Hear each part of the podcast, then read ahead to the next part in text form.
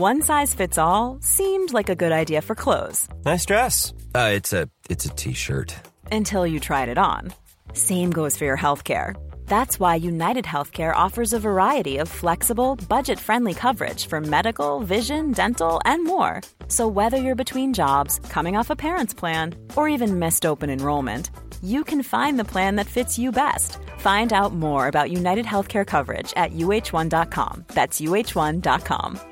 This is Paige, the co-host of Giggly Squad, and I want to tell you about a company that I've been loving, Olive and June. Olive and June gives you everything that you need for a salon quality manicure in one box. And if you break it down, it really comes out to $2 a manicure, which is absolutely insane. It's also so easy to get salon worthy nails at home with Olive and June. The difference between how your nails used to look when you did them yourself and now with the Mani system is a complete game changer. The best thing about Olive and June too is it's a quick dry, dries in about one minute, lasts for five days, and full coverage in up to one to two coats. Visit oliveandjune.com slash perfect Mani 20 for 20% off your first system. That's oliveandjune.com slash perfect Mani 20 for 20% off your first system. Millions of people have lost weight with personalized plans from Noom, like Evan, who can't stand salads and still lost 50 pounds. Salads, generally, for most people, are the easy button, right? For me, that wasn't an option. I never really was a salad guy. That's just not who I am. But Noom worked for me. Get your personalized plan today at Noom.com. Real Noom user compensated to provide their story. In four weeks, the typical Noom user can expect to lose one to two pounds per week. Individual results may vary.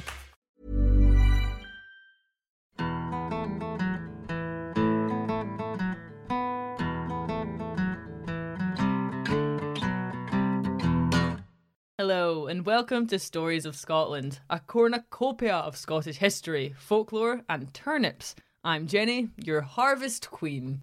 And I'm Annie, your turnip pulling archivist. Now you can say that again. Do I genuinely need to say it again? No. And in this episode, as part of our Halloween season, we're going to take a break from spooky stories Oh, boo. to celebrate the harvest season. Yay. And this is one of my favourite times of the year. We have a glut of apples in our garden. The rhubarb is finally ready to be made into crumble. Yeah. And there are sharp and sweet brambles in all kinds of terrain, from our local park to the forests on the cusp of our beautiful city of Inverness. It's a time of plenty. I love to pick the brambles and all the mushrooms that pop up everywhere.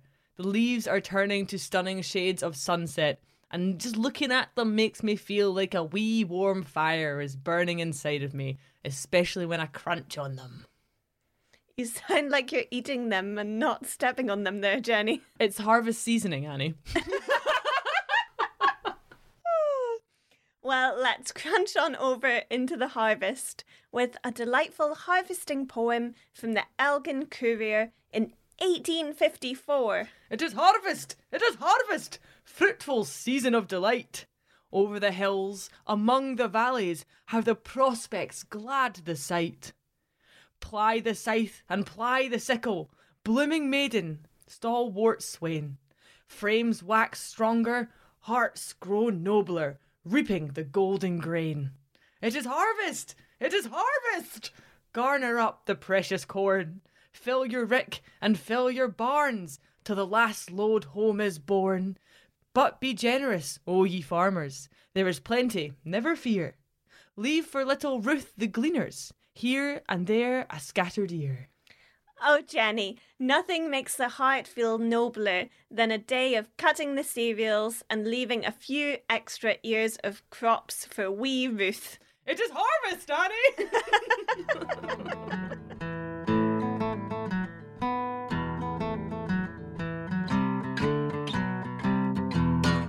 So, the opening of the harvest season is the Celtic festival of Lùnastal, or Lammas Day, which falls on the first day of August nowadays. But if we go back in time to when this festival was being celebrated, it would have been on the 12th of August in the olden days of the Julian calendar, mm. which I feel is more authentic because if we're talking about ancient festivals, then I want to use an old and archaic calendar. And is the Julian calendar really such an anarchist? Well, yes. I mean, the way that the Julian calendar was applied in Christian parts of Europe was really confusing. Even the new year started on the 25th of March. Oh, that's funny because that's when this year ended and we went into lockdown. Happy six month anniversary. We went into lockdown on the 23rd, didn't we? Close enough. Anyway, I looked up Lùnastal in a book on Scottish customs by Ellen Guthrie, and I found some really charming celebrations. Now, the book was published in 1885, but it describes practices which had long since died out by that time. So, one of the most interesting Lùnastal customs that I came across was hand fasting. Now, this is going way back in time as the practice really started to die out in the 1500s. However, it's an absolutely fascinating tradition. In Catholic times, the practice known as hand fasting was pretty common in Scotland. It was supposed to have originated from the want of clergy, but from habit was continued by the people after the Reformation had supplied them with ministers. Okay, so what Guthrie is telling us is that apparently there weren't enough ministers across Scotland to be able to marry all of the young couples who wanted to be wed with the classic ceremony. So people had to figure out their own tradition and ceremony so that they could be wed. According to tradition, a spot at the junction of waters known as the Black and the White Esk was remarkable in former times for an annual fair, which had been held there from time immemorial, but which exists no longer. So this would be the Lùnastal or the Lammas Day Fair. Okay. a big market that would be held by the River Esk in Dumfries and Galloway. However, there were Lammas fairs across all of Scotland. So the Lammas fairs would be a time where people from across the agricultural communities would be coming together to trade their goods, to make deals for the coming year, and just for a really good party as well. At that fair, it was customary for the unmarried of both sexes to choose a companion, according to their fancy, with whom to live till that time next year. This was called hand fasting or hand in fist. If the parties remained pleased with each other at the expiry of the term of probation, they remained together for life. If not, well, they separated and were free to provide themselves with another partner for another year. From the various monasteries, priests were sent into the surrounding districts to look after all hand fasted persons and to bestow the nuptial benediction on those who were willing to receive it. So, hand fasting is a kind of folk ceremony that gave a young couple a sort of temporary marriage. It was like old school Tinder, only it took a whole year to swipe left. So, during the ceremony, the couple's hands would be tied together with ribbons or cloth, and this binding was seen as a marking of their union and togetherness. And because hand fasting was carried out at the start of the harvest season, it became tradition that the woman who had been newly hand fasted would start the cutting of the corn for her new partner. And because she would cut the corn first, this would bring them a blessing for the full harvest. In 1562, the Kirk Session of Aberdeen decreed that all hand fasted persons should be married, with the exception of the Highland districts. The time honoured practice of living together a year and a day ceased to exist shortly after the Reformation. So, what's intriguing about hand fasting is that there was even a battle fought over it. Donald Gorm Mòr hand fasted a woman named Margaret MacLeod and then decided not to marry her. Okay. Her family saw this as such a sign of grave disrespect that it resulted in the Battle of Coire na Creiche. I wish my family would charge into battle whenever I got dumped.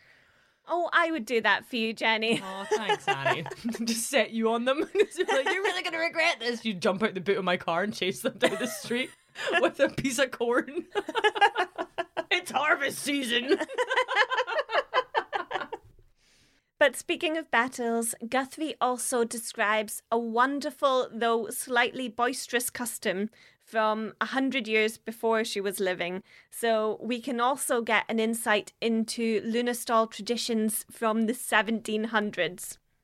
The Herds Festival at Midlothian. About a century ago now, the 1st of August was celebrated as follows. Early in the summer, the herdsmen associated themselves in groups, and each band proceeded to erect a tower in a central locality to serve as a place of meeting on Lammas. The tower was built of sods and stones, and was generally four feet in diameter at the base and tapered towards the summit, which rose about eight feet from the ground. There was a hole in the centre for the insertion of a flagstaff. The building of the tower commenced a month before Lammas. For this month, one of the builders kept watch of the tower in order to prevent it being attacked by any of the rival communities. This warder was provided with a horn, which he sounded in case of assault. It sounded like this toot toot. On the approach of Lammas, each party appointed a captain. He was entrusted with the duty of bearing the standard, a, a towel borrowed from some farmer's wife, decorated with ribbons and attached to a pole. On the morning of the festival, he displayed this flag on the summit of the tower. The assembled herdsmen waited under his leadership to resist an assault of the enemy. Toot toot! Okay, so what we're seeing in Midlothian in the 1700s is a historic feud brewing between rival areas. Farm lads and shepherds and cattle herds are gathering together to do this kind of extravagant play fight. So they build these big towers, essentially as a massive game of capture the flag, like which it. lasts an entire month. And I imagine that it would probably have been the shepherds doing most of the building when they were out tending to their flocks. Scouts were dispatched at intervals to ascertain whether any foe was near. When menaced by danger, horns were blown, toot toot, and the army marched forth to meet an advancing enemy. At some engagements, a hundred combatants would appear on each side. After a short struggle, the weaker party yielded to the stronger. But there were instances in which such mimic warfare terminated in bloodshed. If no enemy appeared before the hour of noon, the garrison removed their standards and marched to the nearest village, where they concluded the day's amusements with foot races and other diversions. So, essentially, the young men of the farms in Midlothian would be engaging in this big game, I guess, as a tradition and a kind of competition of strength and power. Mm. Um, because strength and power are very important in agriculture. And sheep herding, yes. Well, yes. if you had ever had to carry a sick sheep, Jenny, Hmm. you'd know how much strength you need to be a shepherd. True. And for this final fighting event on Lammas Day, they would take a hearty picnic breakfast of cheese and other dainties from their farm, and they'd have a great time. Though it was always two rival bands to begin with, the day would always end amicably, with them all being friends. And throughout the following year, they would sneakily destroy each other's fortresses so that they would have to rebuild them for the next harvest season. Oh, I like it. I feel like it's a it's a better way to get out all this tension, you know, and showcase their strength and power in a big game of capture the flag. So that's nice. Maybe that's what the world needs. Just a big game of chill out and capture the flag. I think as long as you've got a picnic with some pleasant dainties, Yes, lots of cheese is required. some pickles, a nice oat cake, Probably a dram or two. or three.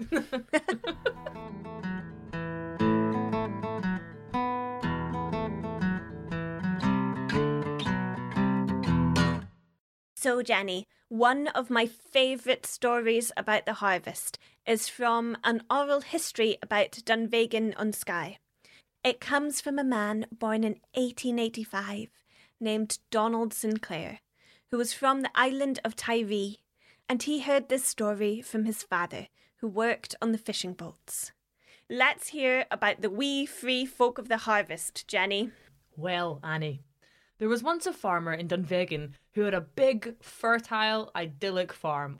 His name was MacLeod, and his farm was so productive that he needed to hire lots of lads from near and far to help with the harvest. And generally, MacLeod got jolly and hard working lads, happy to work long days to ensure the crops were taken in well and successfully. And the farmer would treat them well too, with food and lodgings, and, you know, generally everything would run nice and smoothly.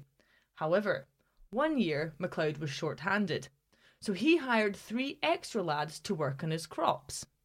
Now he assumed that they came from far away, from maybe another island or the mainland, for he had never seen their faces before. However, they looked strong and capable, and so he was happy to give them a chance.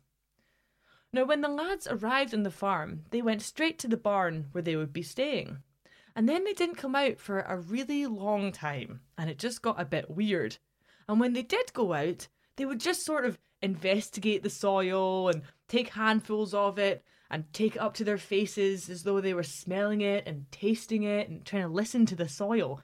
Now, MacLeod had a big farm to reap, but these three helpers were just standing eating soil and sleeping in the barn.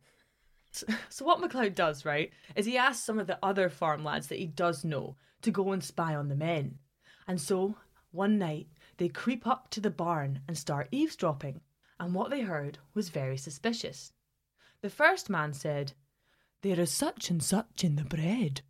And the second man said, There is such and such in the wine. And the third man said, Aye, there's such and such in MacLeod. When the farm hands reported this back to MacLeod, he was he was hurt and angry that his workers were saying bad things about him and his hospitality. And so he confronted the three men and asked them to explain themselves. Why are you staying in my barns and eating my soil? And so the first man said, Well, the bread you gave us to eat was prepared in the cemetery. And the second man said, And the wine you gave us was prepared in the cemetery too. So MacLeod asked what was wrong with himself, and the third man said, You are not the son of MacLeod. You are the son of a barn boy. And honestly, MacLeod was just like, What? but the men had eaten the bread, and they drunk the wine, but they hadn't harvested the crops. However, after they spoke to him, they took out a banner, and MacLeod recognised it as a banner of the fairies. The men hoisted the fairy flag on a pole above the farm, and quickly a thick and unseasonal mist descended on the farm. It was as thick as smoke, and for the few hours that it covered Skye, not a single farmer could harvest their crops. Yet all of a sudden, it passed as quickly as it had come, and when it lifted, MacLeod was astonished that all of his fields had been harvested by the fairies. His crops had been cut and neatly sheafed. Perhaps the fairies could taste a curse in the wine or the bread, or he didn't quite know. The fairy men prepared to leave, but turned to MacLeod and gave him their banner. They warned him to never raise the banner unless Skye was in great need, and then they left, and they were never seen again. And that was the first day that MacLeod found out that his real father was not who he thought he was. But it wasn't all bad because he also got his farm harvested by the fairies, which meant it was the first farm that finished its harvest that year. This is a weird story, Annie. Yes, it's a bit of a strange one.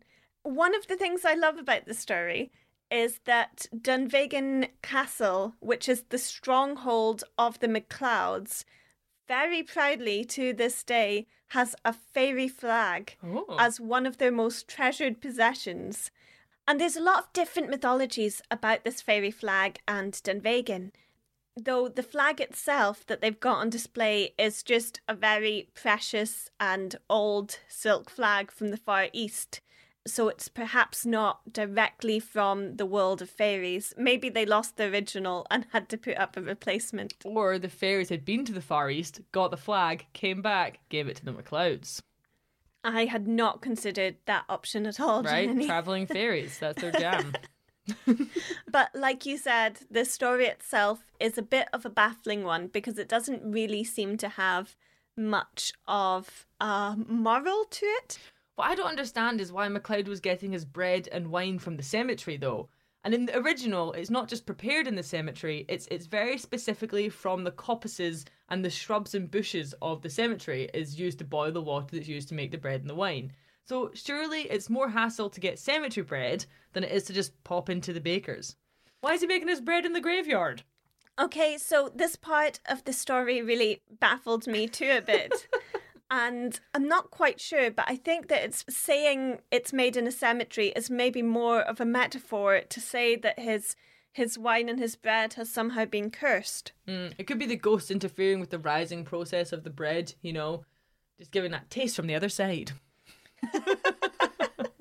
or it could be that fairies simply don't enjoy human bread. Mm. Uh, bread itself is very symbolic, and in a lot of mythology, uh, people who cross over into the fairy world and either eat or drink fairy food often find themselves unable to travel back through the veil mm. into the land of the humans. Okay. So it wouldn't surprise me if fairies simply didn't think much of human bread and compared it to that kind of graveyard taste. Ah, if only this bread tasted more like soil.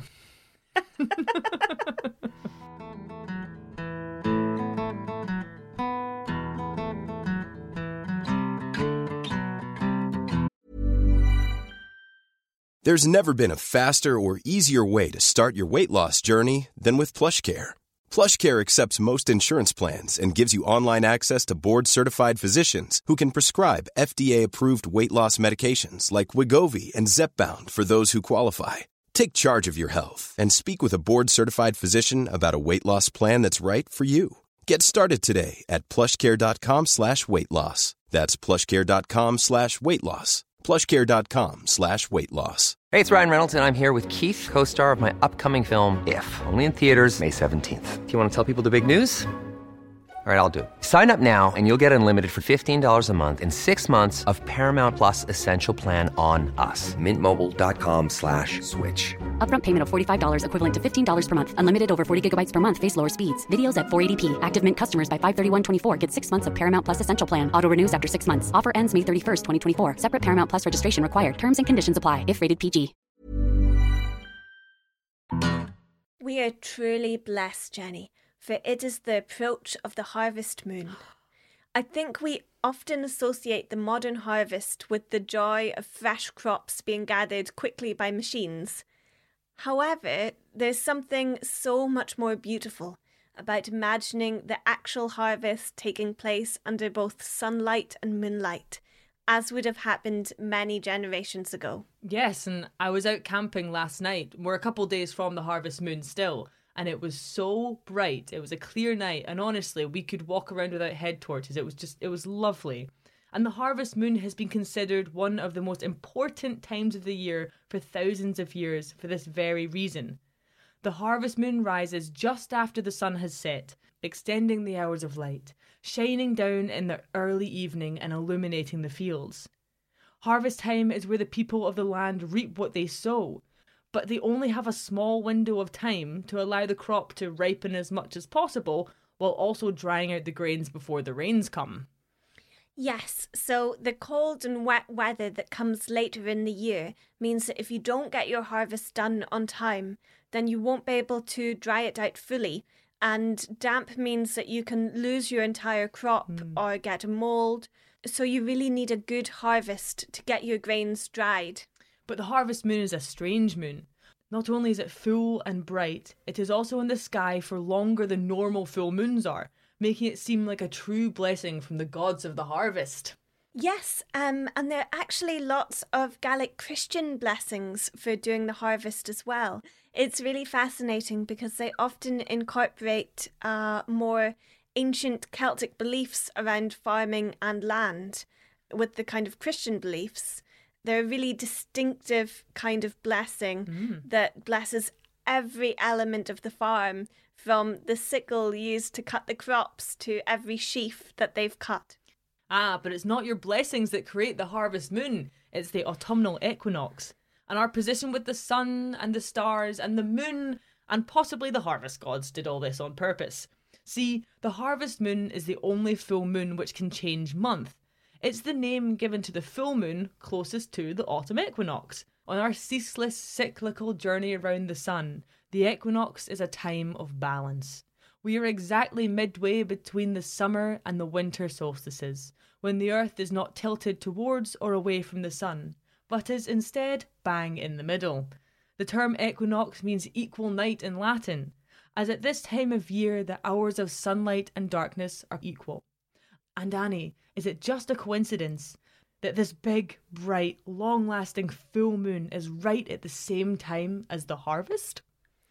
I think it's just the natural life cycle of the crop, Jenny. Mm. However, I did find this splendid description of the harvest moon in the Aberdeen Press and Journal, published on the 22nd of September 1934. Beauty of a great harvest moon. The harvest moon will be seen in all its ethereal beauty this weekend, for the astronomical conditions are favourable for the lunar display. The conditions are almost perfect. This year, the rising of the moon and the setting of the sun synchronize almost exactly. Thus, the moon begins to give light at sunset and continues to do so until sunrise, when it sits opposite as the sun appears on the horizon. If the sky is even moderately clear, the moon will send forth its full light on the harvest field during the next day or two. Though night harvesting is not so much in vogue these days of up to date mechanical equipment as it was a generation or more ago, the glamour of the moonlight on the harvest field is none the less real.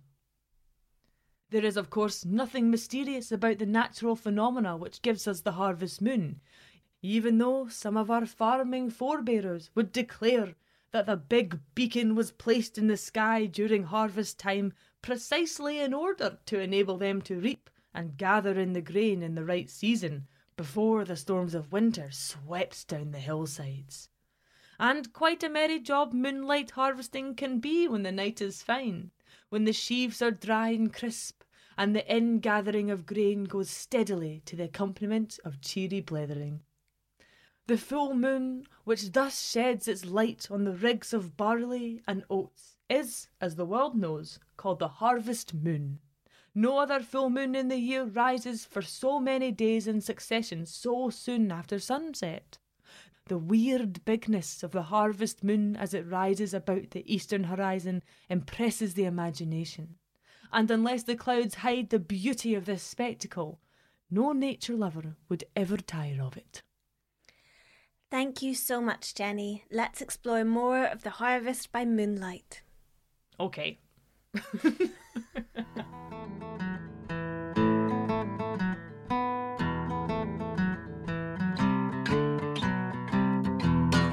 One of the most widespread and noteworthy superstitions that passed through the generations of farmers was that of the Cailleach.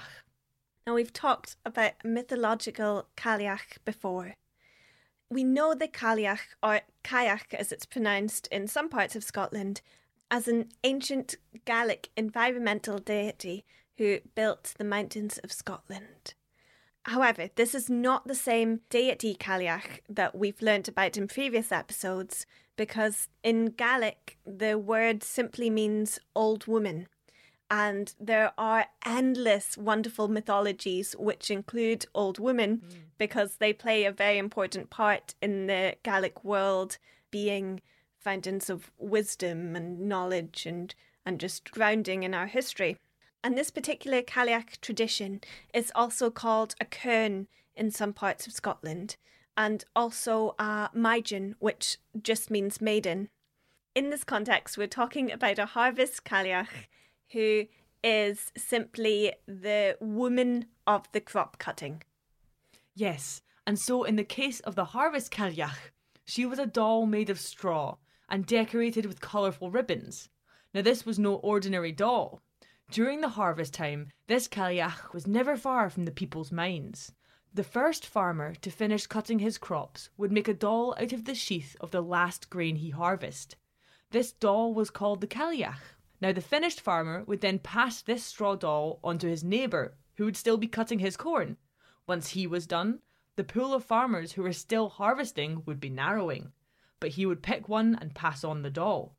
And like musical fields, the last farmer that was still harvesting would be handed the Cailleach doll and have no one else to give it to. Yes, so it was not only embarrassing to be the last one finished, but this wee colourful dolly made of straw, the Cailleach, was also considered bad luck. Mm. The poor cursed farmer would then have to keep this little doll made of straw in his house until the next year.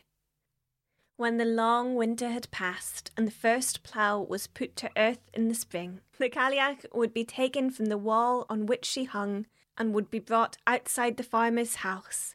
This wee straw dolly would either be fed to the horse who would be pulling this plough, or hanged proudly on the horse's plough, or perhaps burnt in a celebratory ceremony that the new season had begun. And then, after summer had sunk out of the sky once more, a new Cailleach was made from the last crop to be harvested. And again the cycle returns, and she would be handed to the slowest farmer once again. In some places, they'd even just leave the doll outside the house of the last person to finish their harvest, just to poke fun at their laziness. It was a very competitive time indeed.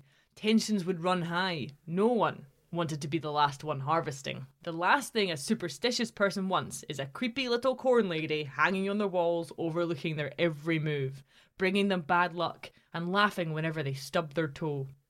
I found one tale where a man was speaking of his old uncle Neil. Now, Neil was all alone.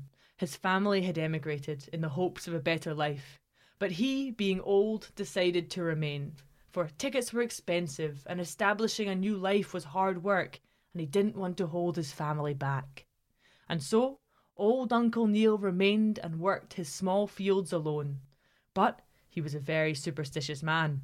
All his life he had seen the Cailleach being given to the slowest harvester, seen their shame as they reluctantly took her into their homes, and believed that bad luck was upon them for the coming months. And bad luck in the summer is bad, but bad luck through the winter is a whole different kettle of very unlucky fish. it is indeed, Annie. and all his life, Neil had worked hard and ensured that his family was not to be cursed with the Cailleach. But in those years, he had his family to help him with the harvest, and now, without them, he felt the curse of the Cailleach breathing down his neck as he hurriedly tried to get his harvest in. Oh no, quickly! Cut that corn, Uncle Neil! Harvest that wheat! He tried, Annie, he tried. But on the last night of the harvest moon, he was tired. Oh, so tired. And he knew that he wouldn't be able to get it all cut in time. He worked till three in the morning with the moonlight on his back, but eventually he knew that he had to get a few hours of rest. He'd get up at six and try to get the last of it in before Lazy Douglas down the dirt road. But as he went to sleep, he just felt that the bad luck would soon be upon him. Oh no. When he awoke, having slept a few fitful hours, he walked as quickly as he could back to his fields. And what do you know? The last corner that he needed to do had been cut. Not only had it been cut, it had all been bundled and tied together in the neatest sheafs he had ever seen. With a hop and a jump, he yelled in surprise, The fairies! The fairies were out last night! The fairies were behind me! Oh, oh, thank you, fairies, thank you! And he hurried down to meet the other farmers to tell them of his finished harvest and the fairies, and they all celebrated with him as they made their way to Lazy Douglas, who was still at work in his fields. Ha Lady Douglas. Poor Douglas. Elated with the help of the fairies, old Neil slowly started to collect the sheath and stack them for drying out. But as he was walking through his field, a small notebook caught his eye. He picked it up and read that it belonged to one of the young lads in the village. Putting two and two together, Neil got his best bottle of whisky and took it to the young lad. With a wink and a nod, he gave it to him, saying it was a gift from the fairies. Oh, that's a lovely story. It's so sweet. That's it's just so happy and uplifting. Mhm. It's really lovely to think of a group of young people just going out in the harvest moon to help an old man to cut his crops. Yep, and it turns out it was the lad and two of his pals that were Neil's fairies, saving him from the straw Cailleach and her bad luck. That's so kind. And the great thing about these traditions is that they are fluid and change and evolve as you move through different places and through time. Though it's a real shame that so few of these traditions remain today. Hmm. I see significantly less fairies in the harvest field than we used to have. Yeah, there were there were more fairies before we left the EU. You're right. Yep. That's actually some striking commentary on farming and Europe right there. And just to finish us off, I found a delightful tale of a harvest custom from the north of Scotland, from when the last grains of cereal from the final field to be harvested would be tied together. Now, everyone who had cut crops that year would gather around this little bundle of grains, and they'd all turn around and throw their sickles at it. For anyone that isn't familiar with old farms, uh, the sickle is the big reaping hook that would have been traditionally used to cut crops by hand. Yeah, think of the Grim Reaper. Yes, whoever hit the final sheaf of grains with their sickle was celebrated and carried back to the farm to the sound of singing and music. Ah, good old days before health and safety was a thing. Now, occasionally, the winner, who would most often be a young man, would be dressed as a woman and put on a cart surrounded by items representing the successful harvest. he was the real life Cailleach. And sometimes this victor, who would be dressed as a celebratory harvest woman, would also be tied up. And then everyone would have to pay a little bit to release them. Oh, what if he was just like the most unpopular guy in town and they just left him up there? You can't leave someone tied up. That would curse all of your harvests. true. true. And the money raised from setting this fine sickle throwing champion free would go towards buying a drink for everyone to toast the harvest. Yay. Did they hang him in the house for a year afterwards as well? I think it would take him that long to sober up, so maybe. He's drying out too.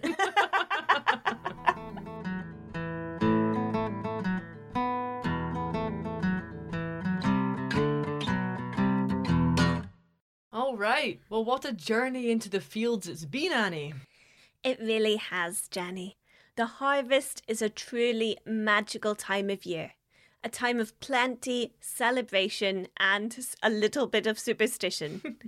and though 2020 has been a really tough year, this harvest season, let's at least be thankful to farmers across the globe who have worked tirelessly to feed our bellies. Yes, and everyone also please enjoy the harvest moon. It's on the 1st of October this year, so make sure to wave at her and let her know that you're thinking of her and her soily cemetery bread.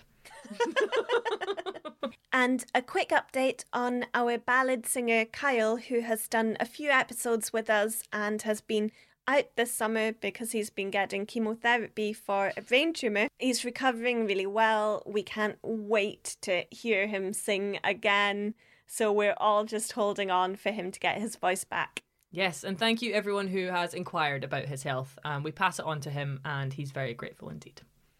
He just loves the affection, don't we all? Yep. And if you would like to give us a little bit of affection because you're enjoying the podcast, then please do give us a five star rating and leave us a review on Apple Podcasts or whichever platform you listen on. It helps us spread the joy of Scotland as it makes it much easier for other people who also love Scotland to be able to find our little podcast. Jenny and I love nothing more than telling you all of the strange and magical stories of Scotland that we find. And the more people we can get tuning in to our surreal little podcast, the more fulfilling it is for us to make. And thank you so much to everyone who's already left a review because we love reading them from across the world. They all genuinely make us smile. Ah, the more listeners, the merrier. That's what the fairies told me, at least. You can also like us on Facebook or give us a follow on Instagram and Twitter. Annie loves posting amazing old photos of life from around Scotland that she digs out of the archives, and I love posting photos of all the stunning places we adventure to in the Highlands. If you'd like to support us even further than that, you can become a patron of our podcast by subscribing to Patreon. Here, you'll get access to some more fun Scottish content, mainly about the latest tree that Jenny has been obsessed with, or some fun Scottish animals and facts. If you'd like to become a patron, then you can go to www.patreon.com forward slash stories of Scotland. This week, we're welcoming a few new people to our lovely little Patreon family. Ray, Jeanette, and Gwen. Hello. Thank you all so much for your support. It really means the world to us, and it allows us to keep making this strange little podcast for you. And thank you for listening to our podcast. It also means the world to Annie and I that you come on this journey with us. Slàinte mhath. Slanjava.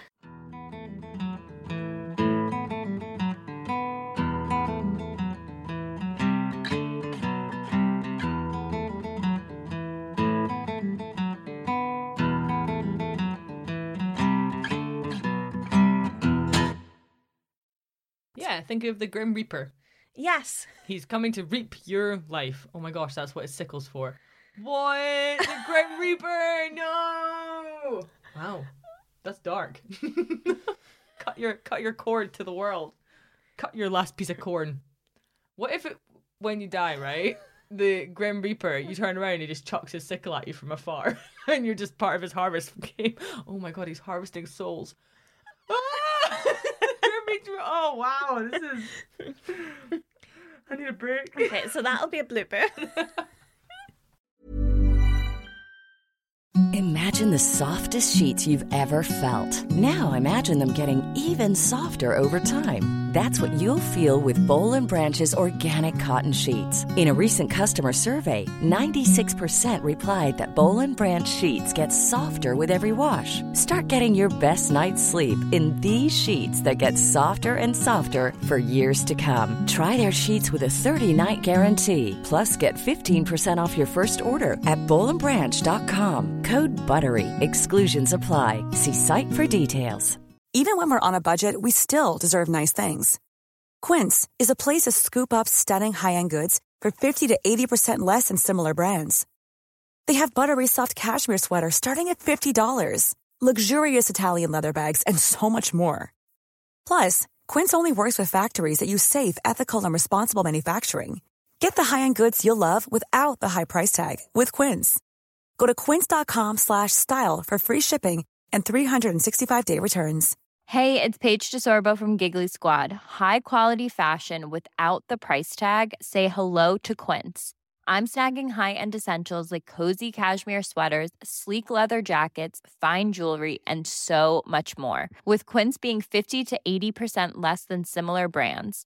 And they partner with factories that prioritize safe, ethical, and responsible manufacturing. I love that. Luxury quality within reach. Go to quince.com slash style to get free shipping and 365 day returns on your next order. Quince.com slash style.